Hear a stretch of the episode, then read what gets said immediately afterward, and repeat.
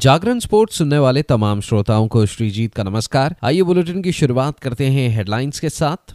महिला T twenty अंतर्राष्ट्रीय मुकाबले में इंग्लैंड ने भारत को 38 रनों से हराया। शेन वॉटसन को क्वेटा ग्लैडिएटर्स का मुख्य कोच नियुक्त किया गया। आईसीसी टी ट्वेंटी रैंकिंग में रवि बिश्नोई बने नंबर एक गेंदबाज। वेस्टर्न ऑस्ट्रेलिया के मुख्य कार्यकारी क्रिस्टीना मैथ्यूज 12 साल के कार्यकाल के बाद देंगी इस्तीफा। सिक्स रेड स्नूकर में पंकज अडवाणी ने चार शून्य की जीत से शुरुआत की। अब खबरें विस्तार से। मुंबई के वानखेड़े स्टेडियम में भारतीय महिला टीम और इंग्लैंड महिला टीम के बीच पहला टी ट्वेंटी अंतर्राष्ट्रीय मुकाबला खेला गया था, जिसे इंग्लैंड ने 38 रनों से अपने नाम किया। पहले बल्लेबाजी करते हुए इंग्लैंड की टीम ने 20 ओवरों में छह विकेट के नुकसान पर एक सौ सत्तानवे रन बनाए। जहाँ नेट शाइब ब्रंट ने सर्वाधिक सतहत्तर रन बनाए तो वहीं व्हाइट पचहत्तर रन बनाकर आउट हुई। उधर भारत के लिए रेणुका सिंह ने तीन सफलताएँ हासिल की। उनके अलावा श्रेयांका पाटिल ने दो विकेट लिए। एक सौ अठानवे रनों के लक्ष्य का करने उतरी। भारतीय टीम 20 ओवरों में छह विकेट के नुकसान पर एक सौ उनसठ रन ही बना सकी, जहाँ शफाली वर्मा ने सर्वाधिक बावन रन बनाए। उनके अलावा हरमनप्रीत कौर 26 रन बनाकर तो वही रिचा घोष 21 रन बनाकर आउट हुई। उधर इंग्लैंड के लिए सोफी एकलस्टन ने तीन विकेट लिए। इस जीत के साथ इंग्लैंड ने तीन मैचों की टी श्रृंखला में दो मैच शेष रहते एक शून्य की बढ़त हासिल कर ली है।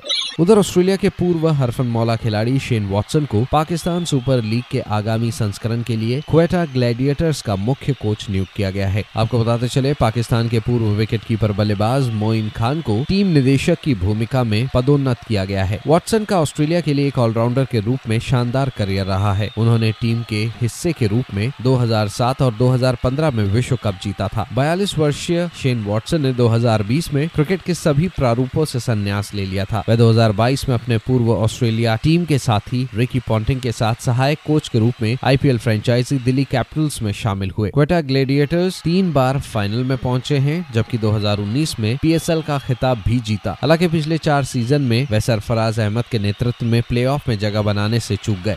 उधर भारत के युवा लेग स्पिनर रवि बिश्नोय हाल में ऑस्ट्रेलिया के खिलाफ सीरीज़ में शानदार प्रदर्शन की बदौलत पाँच पायदान की छलांग लगाकर आईसीसी टी ट्वेंटी इंटरनेशनल गेंदबाजी रैंकिंग में शीर्ष स्थान पर काबिज हो गए हैं। बिश्नोय ने हाल में ऑस्ट्रेलिया के खिलाफ समाप्त हुई सीरीज़ में पाँच मैच में नौ विकेट झटके थे। तेईस साल के बिश्नोई के छह सौ निन्यानवे रेटिंग अंक हैं। उन्होंने इस तरह पाँच पायदान के फ़ायदे से अफ़गानिस्तान के स्पिनर राशिद खान को शीर्ष से हटा दिया। श्रीलंका स्पिनर वानिंदु हसरंगा और इंग्लैंड के आदिल राशिद संयुक्त रूप से तीसरे स्थान पर हैं और दोनों के छह अंक हैं। श्रीलंका के महेश तीक्षणा शीर्ष पाँच गेंदबाजों में शामिल हैं। रवि बिश्नोई खेल के इस छोटे प्रारूप में शीर्ष दस में काबिज एकमात्र गेंदबाज हैं, जबकि अक्षर पटेल नौ पायदान की छलांग से अठारवे स्थान पर पहुँच गए। उधर वेस्टर्न ऑस्ट्रेलिया की मुख्य कार्यकारी क्रिस्टीना मैथ्यूज मौजूदा सत्र के अंत में अपना पद छोड़ देंगी, जिससे उनके शानदार 12 साल के कार्यकाल का अंत हो जाएगा। क्रिस्टीना के नेतृत्व में वेस्टर्न, क्रिस्टीना के नेतृत्व में वेस्टर्न ऑस्ट्रेलिया की टीमों ने ऑस्ट्रेलिया की सभी पाँच महिलाओं और पुरुषों की घरेलू प्रतियोगिताओं में अद्वितीय चौथा विशिष्ट स्तर के खिताब जीते हैं। तो फ़िलहाल इस अपडेट में इतना ही। खबरों का सिलसिला जारी रहेगा जागरण डॉट कॉम पर। और हाँ खेल जगत से जुड़ी तमाम बड़ी जानकारियों के लिए बने रहिए सिर्फ़ और सिर्फ़ जागरण डॉट कॉम नमस्कार।